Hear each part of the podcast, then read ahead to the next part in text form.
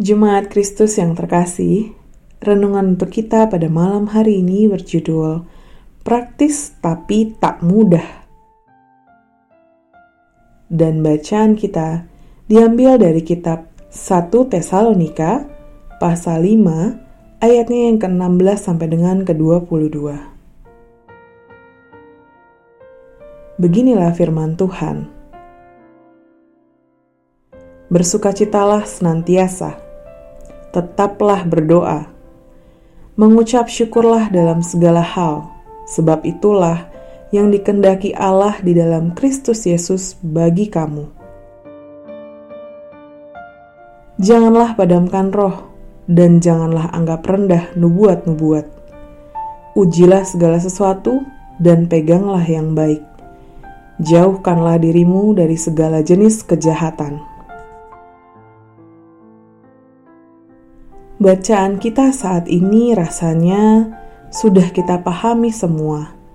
Bahkan beberapa adalah hal yang praktis dan mudah untuk dilakukan setiap hari. Hanya saja, kalau kita melihat kepada diri kita saat ini, apakah itu semua dapat dengan mudah dilakukan?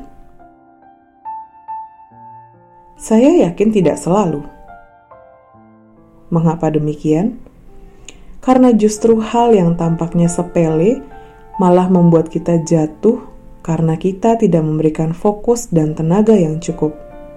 Saat kita memandang remeh, maka biasanya kita tidak serius mengerjakannya.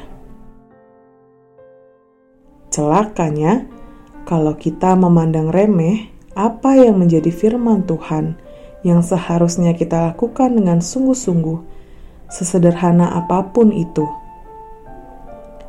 hal yang tampaknya sederhana akan menjadi sesuatu yang memberatkan dan menyulitkan kita. Karena itu, mari kita mulai merefleksikan kembali bagaimana cara kita menjalani hidup. Apakah kita menaruh perhatian yang cukup untuk hal-hal penting, atau apakah justru banyak waktu kita terbuang karena melakukan hal-hal yang tidak perlu? Semua ini akan benar-benar menjadi mudah saat kita membiasakannya, membuat semua hal ini menjadi kebiasaan baik yang dengan sengaja kita tumbuhkan secara terus-menerus.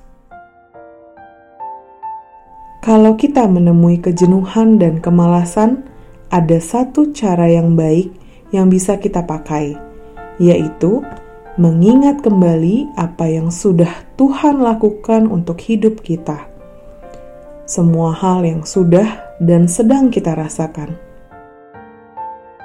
Bukankah itu semua karena anugerah dan kasih Tuhan? Tidak hanya dari usaha kita semata. Ayo, mulai bangun habits yang baik.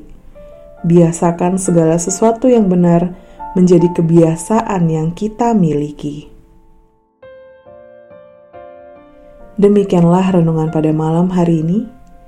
Semoga damai sejahtera dari Tuhan Yesus Kristus tetap memenuhi hati dan pikiran kita. Amin. Jemaat yang terkasih, mari kita bersatu hati, menaikkan pokok-pokok doa yang ada dalam gerakan doa 21 GKI Sarua Indah. Mari kita berdoa.